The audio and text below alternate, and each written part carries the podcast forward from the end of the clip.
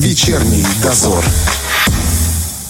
Продолжается вечерний дозор. Так уж совпало, что мы сегодня будем говорить не только о Великой Отечественной войне, но и о чуть более близких к нам событиям. Я имею в виду 92 год. И, конечно же, если затрагивать эту дату, то нельзя не вспомнить о тех, кто принес мир на эту землю. Это российские миротворцы. У нас в студии в гостях Сергей Дмитриевич Климов, старший лейтенант, командир роты мотострелкового батальона УКРВ. С ним мы побеседуем о жизни миротворцев и о 92 годе. Здравствуйте. Здравствуйте.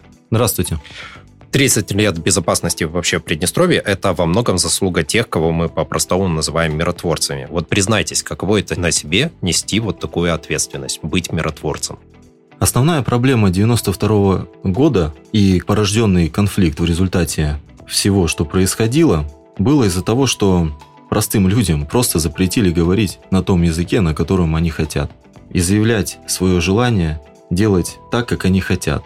Постоянно во всем мире говорится про демократию, про то, что у нас все по решению народа и так далее, и при этом всем навязываются какие-то свои рамки, свои какие-то цели, а обычно народ просто не спрашивает. И в 92 году обычные люди, создавшие народное ополчение, Совет народных депутатов и так далее, обычные люди просто сказали, мы так не хотим. В результате этого всего произошел вооруженный конфликт. Погибли люди, разрушились дома. Слава богу, был введен миротворческий контингент Российской Федерации. Было вообще придумано миротворство вот в таком составе, которое оно есть. Подписаны соответствующие международные договора и введен контингент. В очередной раз обычный солдат встал между двумя противоборствующими сторонами. Перестали стрелять, перестали воевать, начали работать муниципальные организации и так далее. И это все, это все длится уже 30 лет. Нам никто не дает права забыть об этом. Расслабляться мы тоже не должны. Поэтому нам приходится выполнять свою работу. Как мы сейчас относимся к этому всему? Конечно же, степень ответственности за действия наших, можно уже сказать, предков, 30 лет прошло. Угу. Вот мне 35 лет. На тот момент мне было 6 лет, да, на момент конфликта. Так получилось, что сюда, в Приднестровье, мы приехал, я приехал позже, но понятное дело, что местные жители, пережившие это все, очень положительно нас приветствуют, положительно к нам относятся, понимают, что для того, чтобы не было войны, нужны мы, нужен русский солдат. Как в фильме «В бой идут одни старики», рядовой пехотный Ваня должен стоять и защищать обычных мирных граждан. Для этого мы здесь. Бог дает по силам испытания, говорится так. Ответственность давит, когда не знаешь, как выполнять свой воинский долг, что делать. И тогда ты на распутье, да, направо угу. идти, налево идти. Наше дело правое, поэтому ответственно нужно подходить всегда ко всему. Но учитывая, что в данном регионе историю не забывают, историю чтят, и трагедию, слава богу, никто не забыл, не переначал историю, не переначал какие-то факты, не забыл героев. Не, не всегда это были миротворцы, это было и обычное ополчение, обычные защитники Приднестровья. Как вы относитесь вообще к попыткам переиначить события 92 -го года?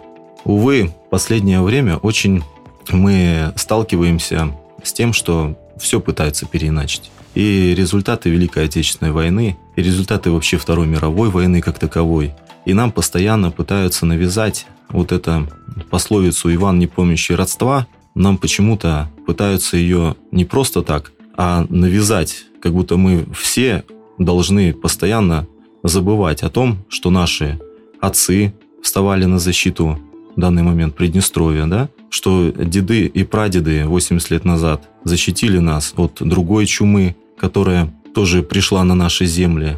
И постоянно мы стоим на страже правды, потому что в правде сила. А как вы относитесь к тому, что вам говорят некоторые политики, в том числе с э, соседних государств, говорят, что собирайте свои вещи и давайте уезжайте отсюда. Спасибо, ваша миссия на этом здесь закончилась давным-давно. Что вы тут делаете? Вернемся к истории. В 92 году люди местные решили, что мы были здесь. Подписали договора наши руководители. А сейчас то, что кто-то там что-то высказывает, вот я, конечно, не политик, я военный, мне прикажут, я выполню. Если местное население решит каким-то образом проведут референдум, и вдруг так получится, что мы должны будем отсюда уехать, наше командование получит приказ, ну, конечно, это будет так. Но, учитывая, что люди не хотят, чтобы миротворческая миссия ни в коем случае здесь закончилась, политики соседних государств им не указ. А последние события, я имею в виду происходящие в Приднестровье, диверсии, теракты, они сильно изменили жизнь миротворцев? Мы всегда были готовы к отражению нападения, тренировались, всегда у нас проходили занятия по боевой подготовке. И сказать, что сильно что-то изменилось, конечно, нет. Да, учитывая нынешние реалии, и лучше смотреть начали, и сильнее досматривать транспортные средства начали, потому что, не дай бог, у кого-то еще что-то появится в голове, и кто-то решит, что он может проехать через наш миротворческий пост, провести что-то и сделать какую-то диверсию, захватить школу, взорвать какой-нибудь подъезд. Поэтому нынешние реалии изменяют службу. Нынешние реалии изменяют все. Нужно к этому относиться должным образом. Как вы вообще сами воспринимаете все вот это нагнетание ситуации вокруг Приднестровья? Я имею в виду множество вбросов в интернете различных, ложные минирования а, школ и тому подобные действия, которые пытаются вот создать какую-то а, точку напряжения. Мы люди военные, и мы привыкшие не поддаваться на провокации. Гражданскому человеку можно напугать, можно что-то там где-то вбросить и так далее. А в большинстве случаев у нас каждый день проходят занятия по боевой подготовке. Каждый день мы тренируемся поднятие по тревоге миротворческих постов, отрабатываем боевой расчет и так далее. Поэтому расшатать наш дом не получится. Конечно, гражданское население, да, свойственно обычному человеку пугаться, свойственно бояться. Не боятся только дураки. Поэтому мы всегда готовы. Но мы все-таки миротворцы. И как написано на строке из Библии на арке при выезде из села Парканы и при въезде на, на Бендерский мост, блаженны будут миротворцы, ибо их нарекут сынами Божьими. Хотелось бы, конечно, снять бронежилет, снять каску, посидеть, но мы солдаты, если не мы, то кто? Поэтому расслабляться не стоит. Но раз вы сами затронули тему воинской службы, престиж профессии военного сильно упал? Военная служба никогда не была легкой, поэтому этим надо жить. Вот донские казаки, как оказывается, а их раньше рождался мальчик, казак, и говорили, родился казак на благо Отечества. Очень сильно сейчас потерялось понятие Отечества, Родины, семьи и защиты его. В такой ситуации вообще логично, чтобы, например, те же, кто несут на себе роль, то есть являются в том числе и военными и служат Родине, чтобы они, например, занимались патриотическим воспитанием. У вас проводится такая работа? Ну, ни для кого не секрет, что посеешь, что и пожнешь. Получается так, что в результате развала Советского Союза был упущен этот момент о патриотическом воспитании. Поколение, родившееся в 2000-х годах, в большинстве случаев обычные понятия патриотизм, долг, честь, отечество, родина и так далее понимают смутно. Не могу сказать, что все. Я не сторонник того, что всех под одну гребенку надо грести, но есть такие случаи, что ребята просто не знают об этом. И поэтому было принято такое решение организовать такое движение. Детско-юношеское движение «Юнармия». Это очень хорошо и очень положительно в том плане, что дети должны воспитываться взрослым поколением. Детям должны объяснять, что такое хорошо, а что такое плохо. У нас упущен момент элементарных вещей от уступить место пожилому человеку угу. в транспортном средстве до принести воды собственному родителю. Поэтому мы сейчас занимаемся этим. На территории Приднестровской Молдавской Республики есть филиал юнармии.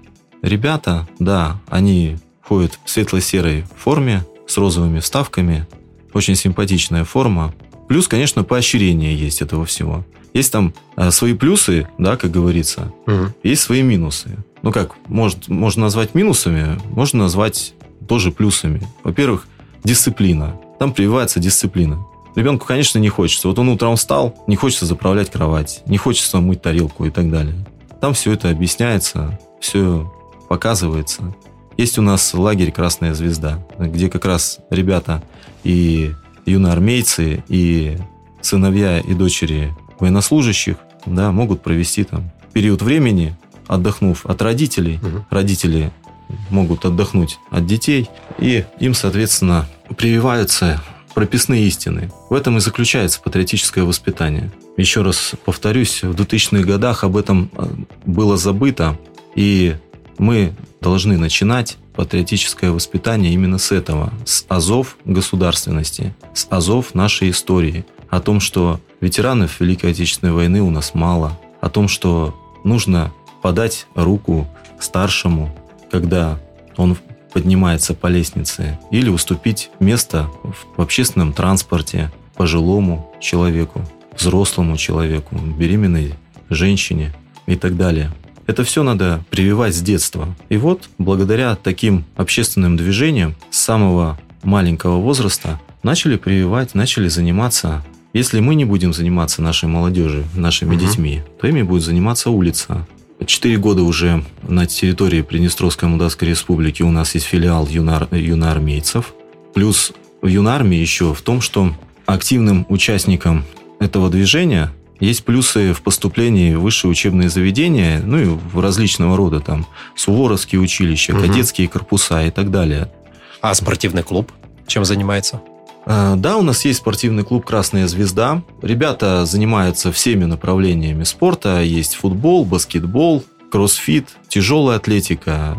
Все направления, какие хочешь. Прийти может к нам кто угодно, то есть от маленького ребенка до юноши. Для этого не надо обязательно быть родственником, другом там и так далее военнослужащего, это может быть обычный ребенок. Там тренируют в большинстве случаев военнослужащие угу. оперативной группы. Это мастера спорта, кандидаты в мастера спорта в различных направлениях. Они передают свой опыт. Все это на добровольной и бесплатной основе. Спортивный клуб участвует наш в различных э, соревнованиях на уровне республики, уровне городов.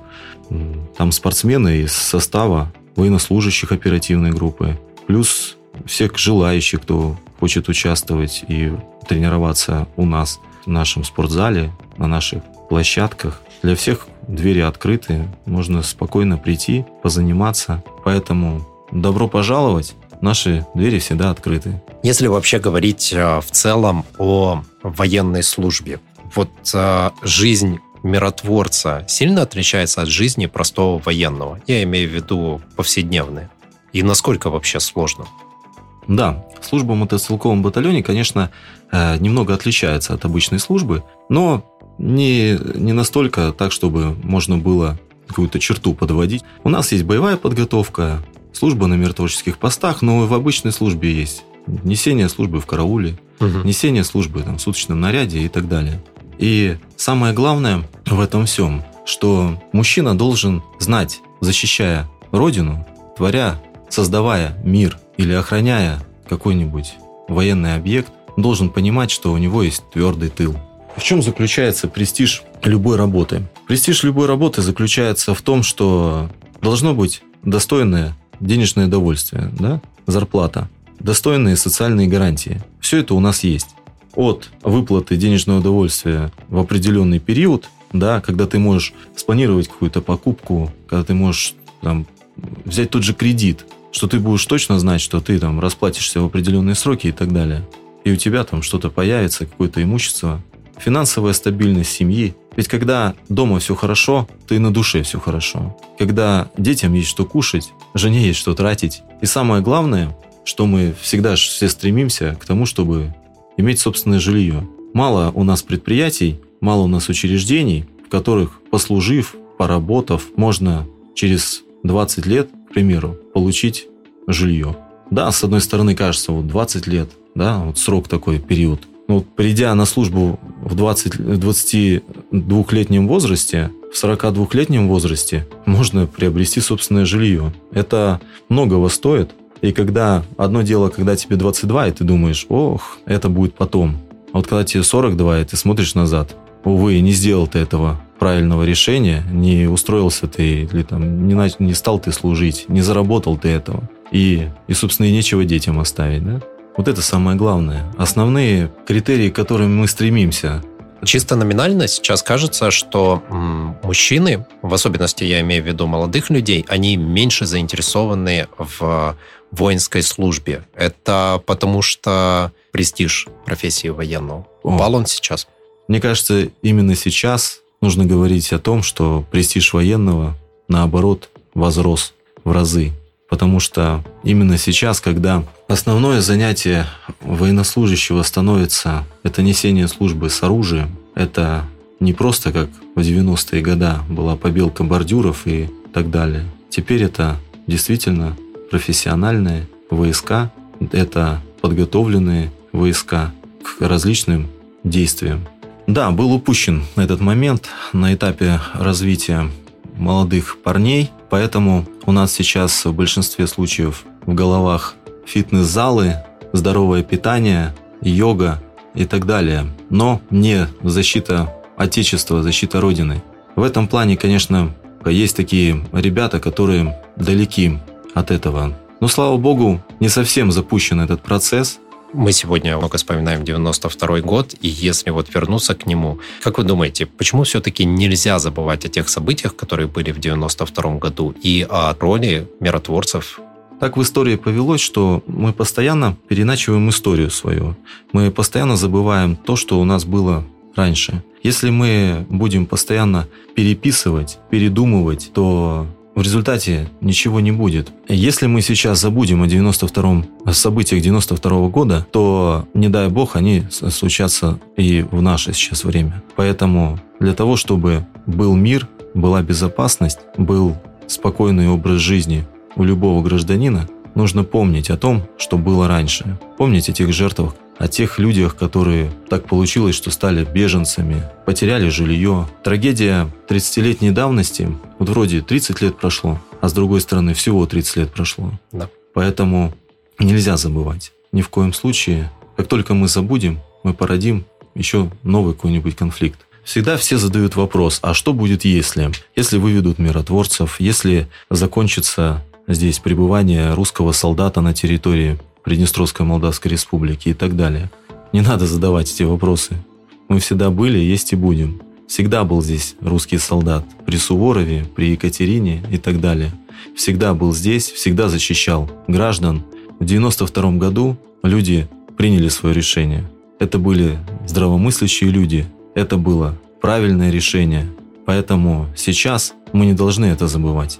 Я надеюсь, что к вам прислушаются и все-таки поумерят вот эти попытки переиначить события 92 года и забыть их. А вам большое спасибо за ту службу, которую вы несете. Спасибо. У нас в гостях был Сергей Дмитриевич Климов, старший лейтенант, командир роты мотострелкового батальона ОГРВ. Вечерний дозор.